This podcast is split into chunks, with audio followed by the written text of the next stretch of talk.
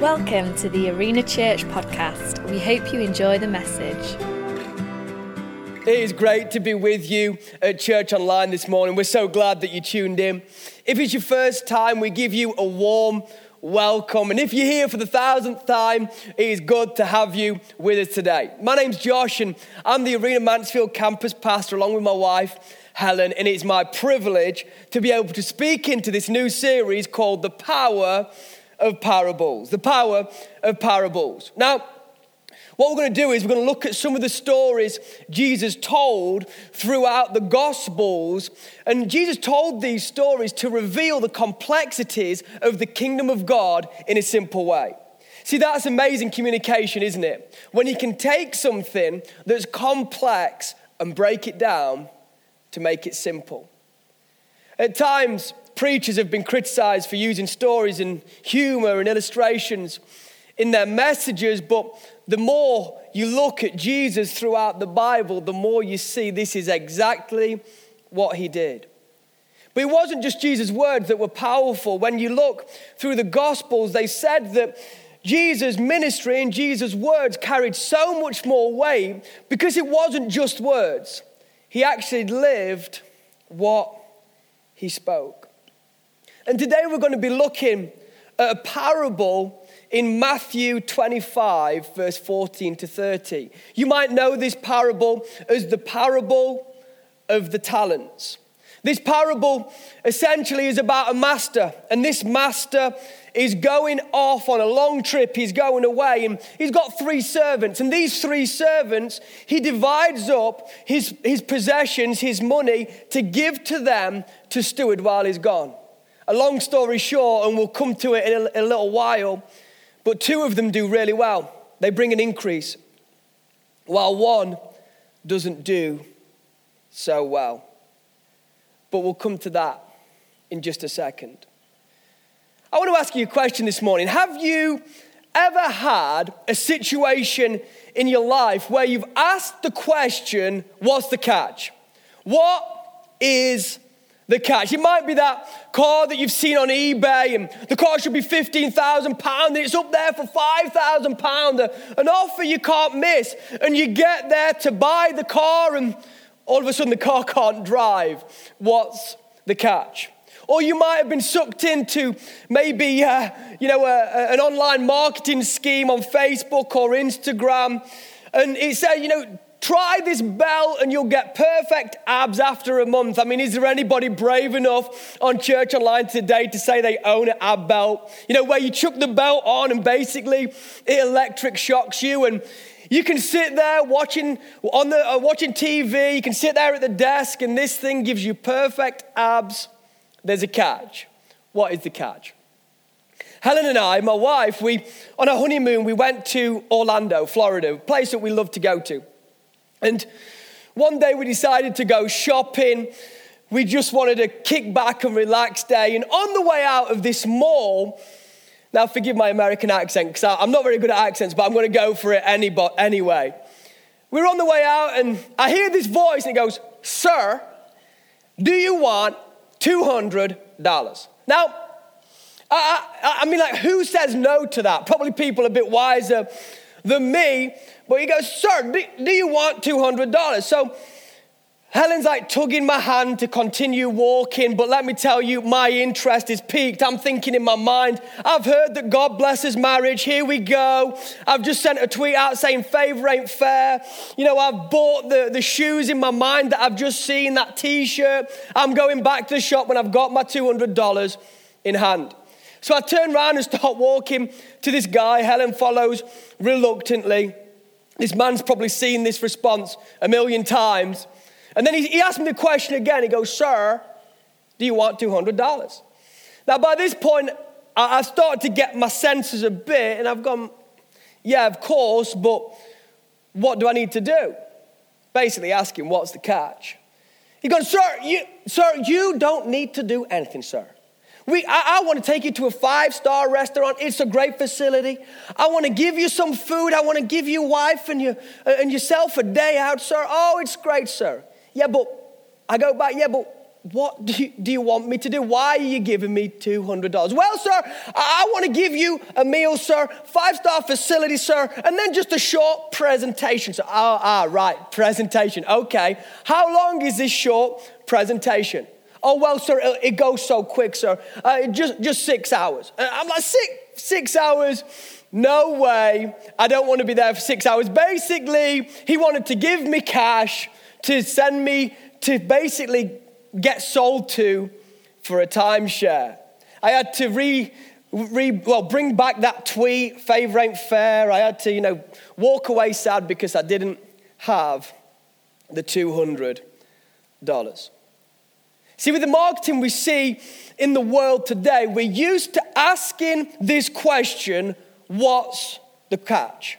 And we're wise to ask it, aren't we? Because we really know that rarely is something free that's advertised as free. I mean, if you wanted to go into the shopping uh, supermarket today and had a look on the shelves, you'd walk down the aisles and you'd see 50% free or 25% free.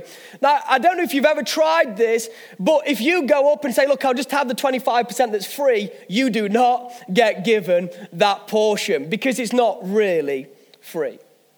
This parable that Jesus tells, it talks about the master, as we've said which in this story is representing God. And the master gives his servants some money to look after. Two of the servants, as we said, they do a great job. One servant does a bad job. Now, I use this term catch loosely because we know with God there is no catch. He, we've been given freely salvation. But it's clear from this parable that Jesus tells, while there is no catch to the gifts God gives us, there is a responsibility. In Luke 12, verse 48, it says, From everybody who has been given much, much will be demanded. And from one who has been entrusted with much, much more will be asked. Someone's just gone online, they've said, Isn't that from Spider Man?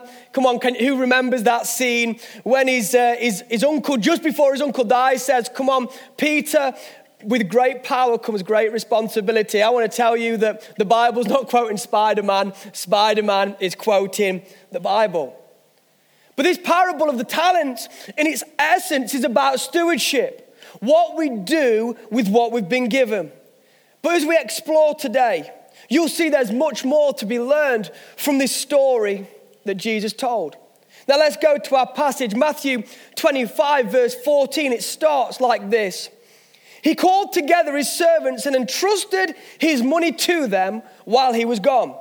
He gave five bags of silver to one, two bags to another, and one bag of silver to the last. Listen to this dividing it in proportion to their abilities. See, the first thing that this parable shows me is that we need to be thankful for what the master gives. Right at the start of this parable, it begins with the master entrusting his servants with his money, with his possessions. See, this master, as we've said, it represents God, and the servants represent us. See, in our world today, that word servant can be misconstrued because this is not, this clearly is not a normal servant master relationship.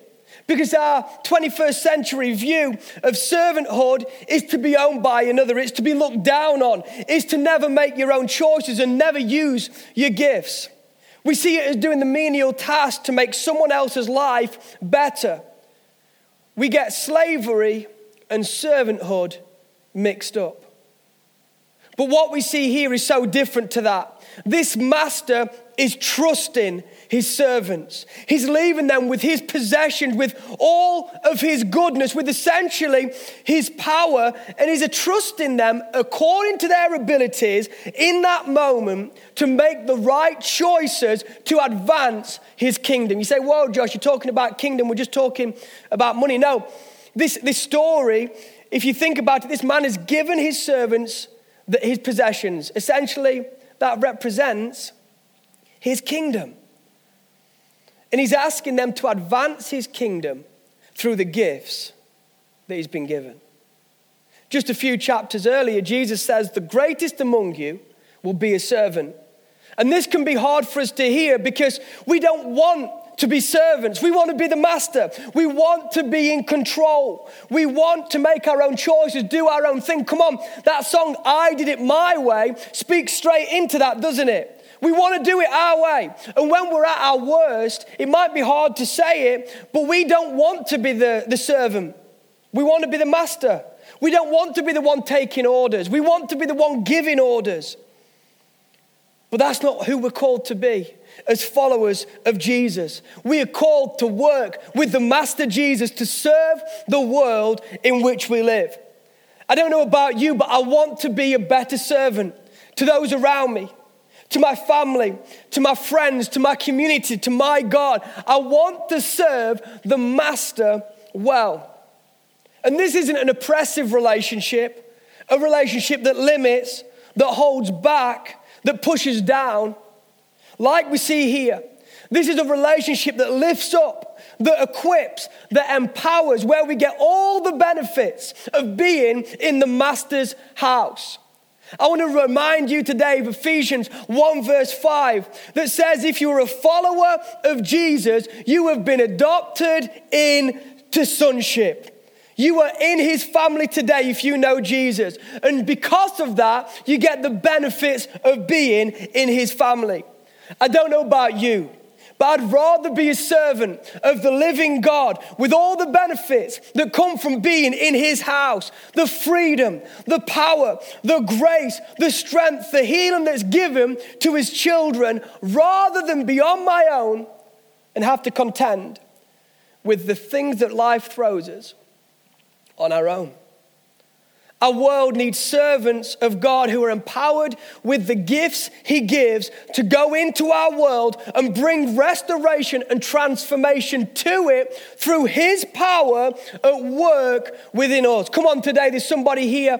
You've been trying to do it on your own. You've been trying to get yourself right. You've been trying, you've been working so hard to make yourself right in front of God. But let me tell you today, it's not your power working for Him, it's His power at work within you. We need people who are going to be like Jesus, who laid down his life so the world could be saved. Jesus, who, as Philippians 2 says, was in very nature God, but did not consider equality with God something to be used to his own advantage. Rather, he made himself nothing by taking the very nature, hear this, not of a king, but of a servant. Being made in human likeness and being found in appearance as a man, he humbled himself by becoming obedient to death, even death on a cross. Come on, somebody, if it's good enough for Jesus, it's good enough for you and me. Is there anybody online today who says, I want to be like Jesus? Is there anybody online today who says, I want to be a servant of the Master? See, this master, he trusts his servants. It's always amazed me this that God chooses to work with us. The maker of heaven and earth, the God who made all of this, he chooses to work with you and me. Please don't get it mixed up that God needs to work with you and me. He doesn't. He doesn't need to work with us. He wants to work with us. See, there's a big difference between needing something and wanting something. I need toilet paper. Hello, anybody? We, we knew a few weeks ago we needed toilet paper. People were going mental for toilet paper, losing their minds for it because we need it. But I've never ran to the supermarket thinking, get me to the toilet roll aisle. You know, I, I've never run to the back of the store looking at all the options. Okay, there's Charmin, there's like Tesco own brand. I've never been like that because I need it. I, I'd miss it if it wasn't there, but I need it. I don't want it. But I bought some new golf clubs at Christmas. And let me tell you, I couldn't wait for weeks to get to that store. I booked my time in. I spent hours in there testing all the options. I looked at all the different clubs. I didn't need golf clubs. I mean, don't tell my wife that. I didn't need golf clubs. I wanted golf clubs. This is amazing that God wants to work with you and me. He chooses to work with you and me. He chooses to bring His glory to the world through working in you and me. But He doesn't just leave us on our own to do this. He gives us His power. He gives us gifts to bring transformation to the world in which we live. Can't you see the similarities here? The master's left his servants with his possessions and gone to a distant land. This is what God, this is what Jesus has done with us. He's given us the fullness of his power so that we can continue to grow his kingdom, so that we can thrive, not just survive. In Timothy 2 114, Paul says to Timothy, God, the good deposit that was entrusted to you. Guard it with the help of the Holy Spirit who lives in us. See, we've been given a great deposit. We've been given a good gift called the Holy Spirit, who is given to us so that we can thrive in our world today. So that as Christians, we don't have to hide in a corner and batten down the hatches until Jesus comes back. No, we don't need to do that. We can stand up and take the power, the goodness, and the grace of God to our world because we have the gifts that God has given us. We have the great deposit. Come on, today, we don't need to be close closet Christians. We can be out there because our God has given the gifts that we can thrive in this world. Come on, is there anybody today who say we're not going to survive, but we are going to thrive in our world? You can bring restoration to that workplace. You can bring restoration to that factory. You can bring restoration to that school as you go with the power that Jesus gives.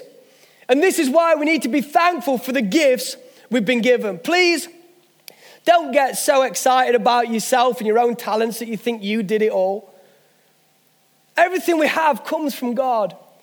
It comes from the master. These servants had no purpose without the gifts that the master gives. The gifts that he gives us give us purpose. Let's thank him for those gifts. The next thing I see from this parable is that we need to work what we got.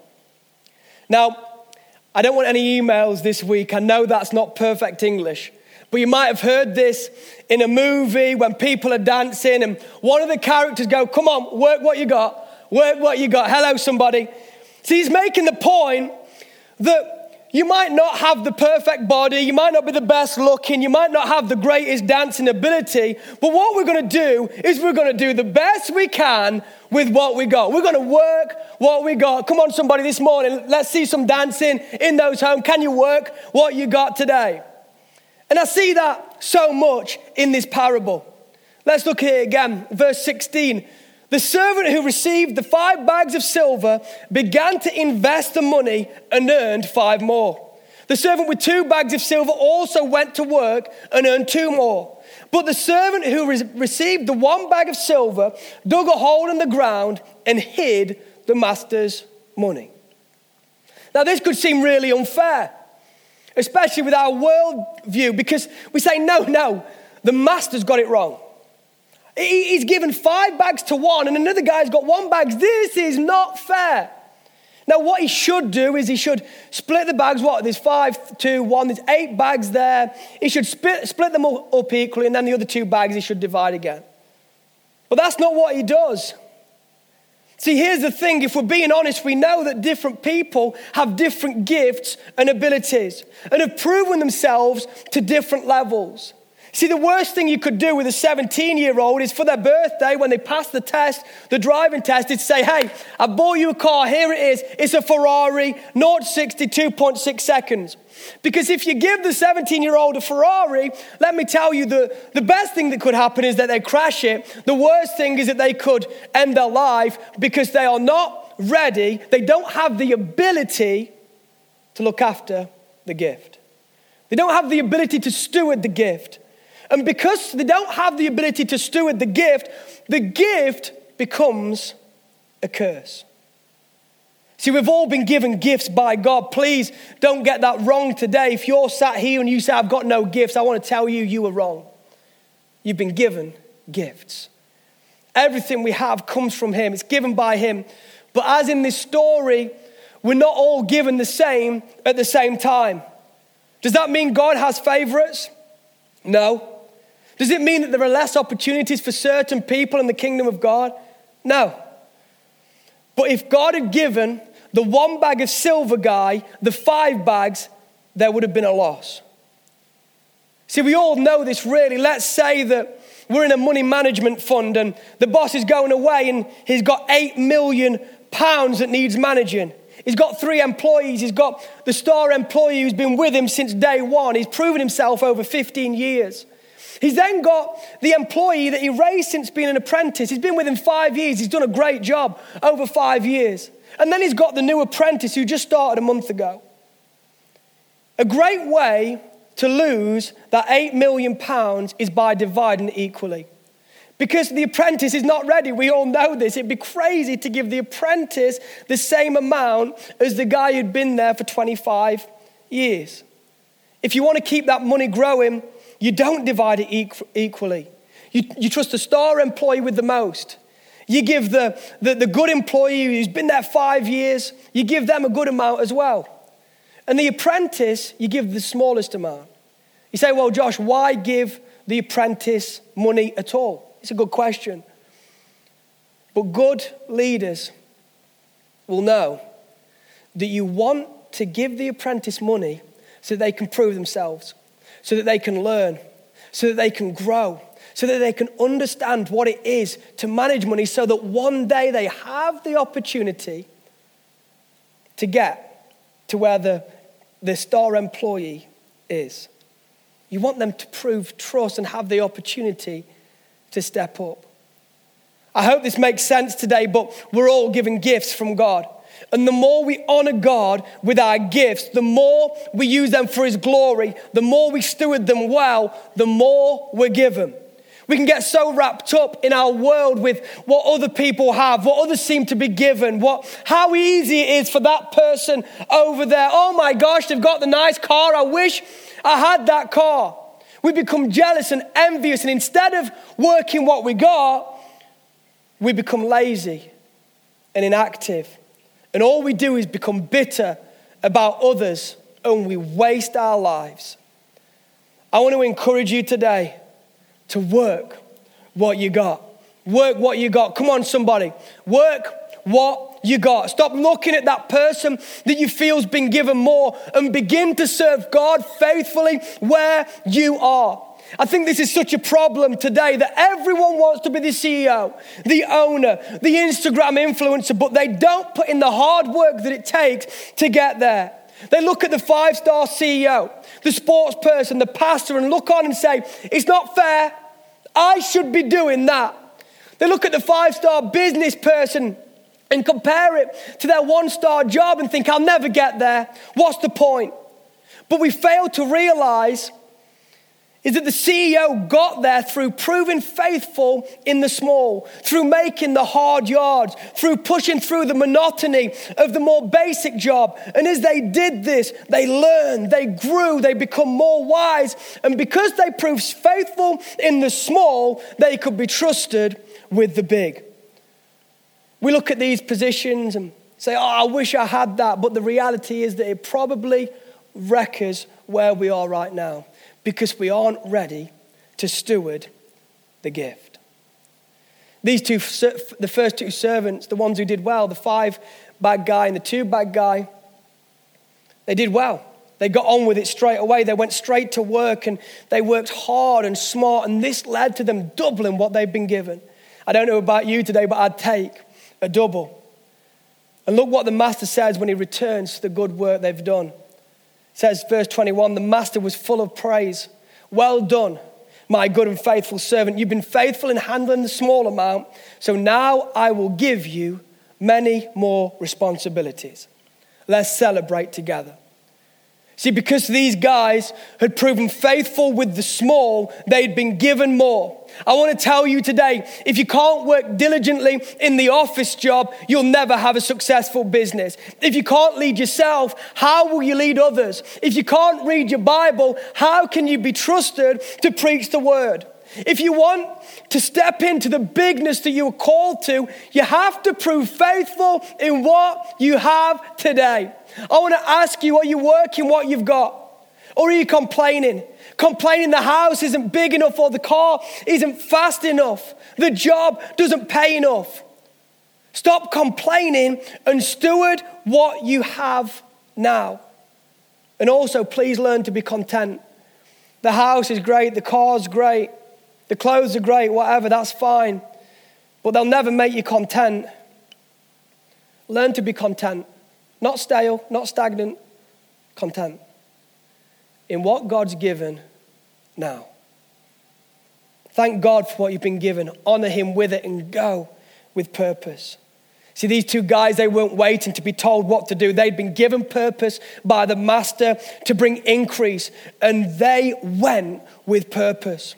Come on, let's not just breathe, breeze through life, you know, subject to where the wind blows us. Let's be like Jesus. Let's go with purpose. It says of Jesus that he set his face like a flint towards Jerusalem because he knew that he had a purpose and he was focused on that purpose. Come on today, somebody. Let's go with purpose into that workplace, into that school, into that office. Let's go with purpose. If you show up with purpose where you serve, I want you to know today that you can't help but rise. People of purpose can't help but get promoted. People of purpose can't help but continue to go from glory to glory in their lives. There is a note today because success can be seen as a dirty word in church. Please, it's not. Selfish ambition is. Selfishness is. Greed is but success is not. Throughout the Bible, we are called and equipped to be fruitful, to be successful. Never be ashamed of your success. But please, is it success if only you win? Come on, we're called to prevail, to advance, to increase as people and materially. But let's make sure that God always gets the glory. Let's make sure we use what we've got to honor Him, to advance His kingdom, to bring the love of God to our world. Please don't make it about your kingdom, make it about His kingdom.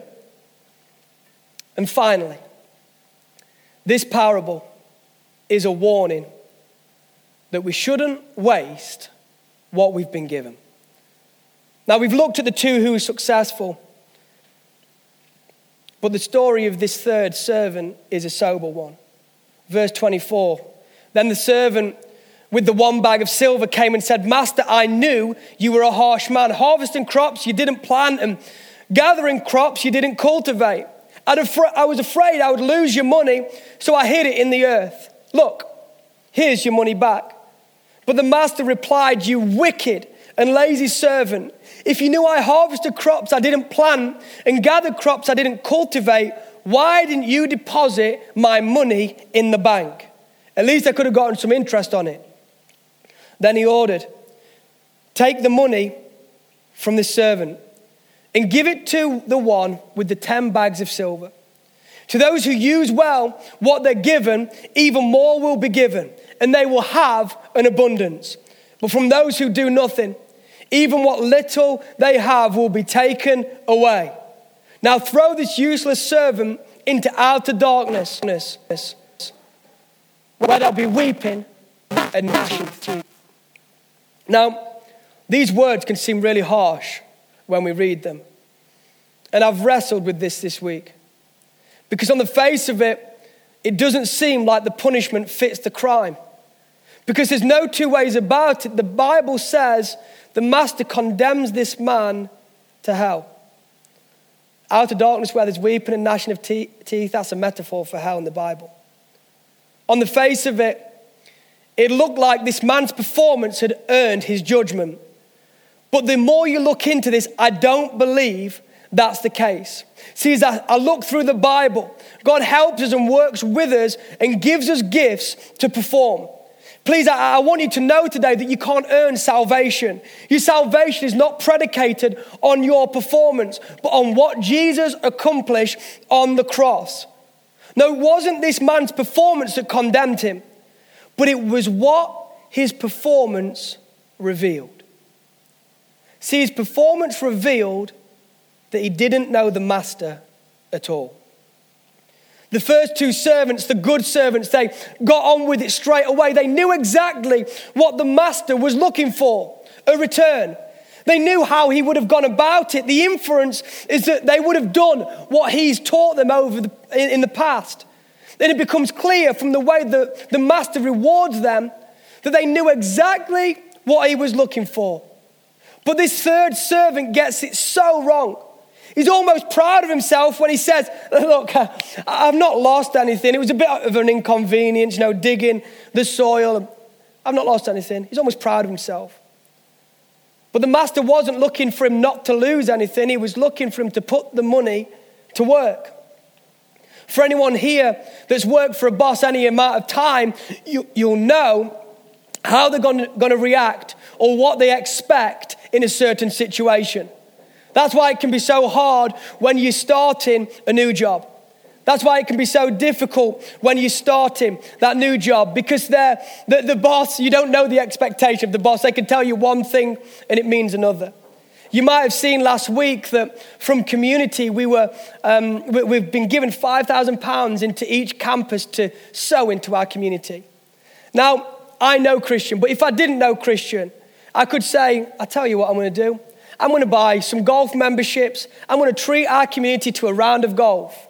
I want to tell you this because I know Christian, I would be in huge trouble. I'd probably get sacked. You know, I'd probably be, be, be never allowed to stand on this stage again because I'd wasted that money. Because I know Christian, I know he wants me to sow that money into our community to help people who maybe don't have enough food to eat right now or are struggling financially because I know him. I know what his expectation is. But you see what I'm saying here? Because I know him, because I, I love him, because I have a relationship with him, I know what he expects. And this one talent guy clearly does not know the master. We see in verse 25 where the man says, I was afraid I would lose your money. See, he was motivated by fear. He was paralyzed by fear. He was so afraid that he'd lose the money that he hid it in the ground. He did nothing with it. He had no idea who the master was. The other two weren't motivated by fear, they were motivated by the purpose that the master's gifts had given them. See, the money in this story, it given them purpose, just as the gifts we've been given give us purpose. How could this man get it so wrong? Because he didn't know the master. If he truly known the master, he would know that perfect love casts out all fear. That the master had not given this gift as a curse, but as a blessing. That this bag of silver did not come with a catch, but a calling. But because he didn't know him, the calling became a catch, the blessing became a curse, and purpose turned into fear. Today, you aren't called to be afraid of God. You're called to be a friend of God. He gives liberally not to trick you, but to show you that He trusts you. This God is not against you. He's not waiting for you to slip up. He's for you and wants you to receive the blessing that it is to be called His own. Look at verse 26. The master replied, You wicked and lazy servant, if you knew I harvested crops I didn't plant and gather crops I didn't cultivate, why didn't you deposit my money in the bank? At least I could have gotten some interest. The master's called this servant out. He said he was scared, which was a symptom of not knowing him, but there was more to it. He wasn't just afraid, he was lazy. See, he did the very least possible. I think the master would have preferred the servant to have a go and lose it all than do nothing because he learned nothing. He didn't grow. He didn't succeed. He had wasted the opportunity. And his laziness had been found out. If he was really concerned about losing the money, why wouldn't he just deposit it in the bank and get the interest? See, we're not just talking about physical laziness here, we're talking about mental laziness. He hadn't been creative. He hadn't explored the options. He hadn't tried. Physically, he might have looked busy. There he was digging his hole. The other two guys, they were having coffees, they were having meetings. Here he is with his top off like a Coke advert, thinking, ah, I'm the best. You guys, you're so lazy. Physically, he was probably busy. but he chose the route of least resistance. Mentally, he was being lazy, he played it safe. And this is a challenge to us today. Are we keeping ourselves busy with things that don't matter while the Master is calling us to bigger things? I just wonder if some of us aren't lazy in our actions, but we've become lazy in our minds. You're going through the motions, taking the easy way, not stepping out, not looking for opportunities to advance. You've stopped dreaming and have become stuck in safe. Please, if this parable teaches us anything, it's that we're called to advancement. Your life is not called to be stale. You are called to grow, to move forward, to rise. You are called to go from level to level. As you prove faithful in what He gives, you will be given more. Does that mean it'll always be material? No. It's far bigger than that. It might be material, but the bigger things, you become more wise, you become more bold more strong and you'll have a clearer sense of purpose. And all this will add up to you bringing God's kingdom to the world in which we live. Come on, please remember today it's not what you leave for people that matters, it's what you leave in people that matters. We're called to leave an inheritance. But I want mine to be far more than money. I want to leave a litany of changed lives behind as God has used me to change the world in which I live. Will we be the church that Jesus desires? Will Arena Church be the church that Jesus desires? That looks past our personal safety and comfort and steps in to the fullness that He's called us to. Your life is called to flourish, to grow, even in the mixing pot that's 2020.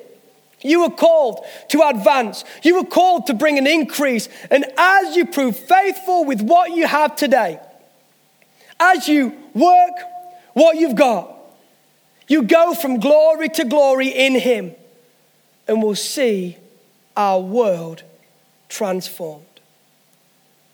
This man was condemned for playing it safe, for being lazy, but ultimately it became because he didn't know the Master. I want to ask you today do you know the Master? You might know about him, you might have heard about him. But do you know him personally? Do you know what he's looking for from you? Do you know what he wants from you? If you're here for the first time today and you say, Josh, I don't know the Master, I want to give you an invitation right now to get to know him, to start a journey with him. And like any relationship, it starts with that first step. You might have heard all different things about God, but I want to tell you this is true. He's not mad at you, he loves you. He wants to know you. He sent his own son to die and raise again, to go through horrendous death, just so that you could know him. If that's you today, I want to pray for you right now.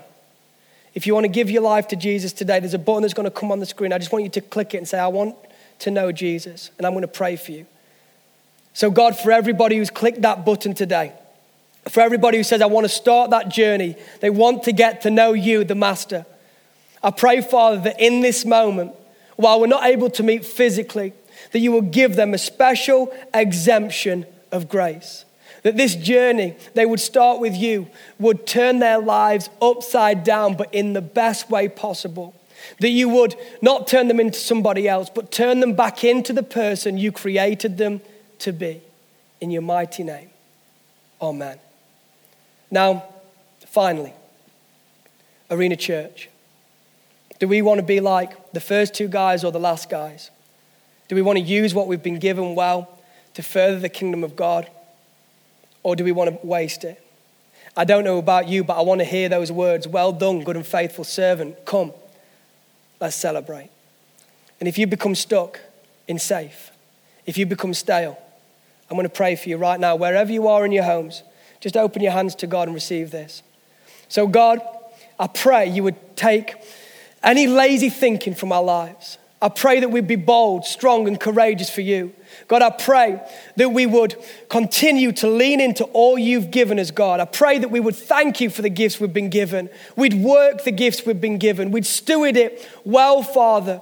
But God, we wouldn't take it to ourselves, that we would use what we've been given to impact the world in which we live. God, we love you and we honor you. Amen.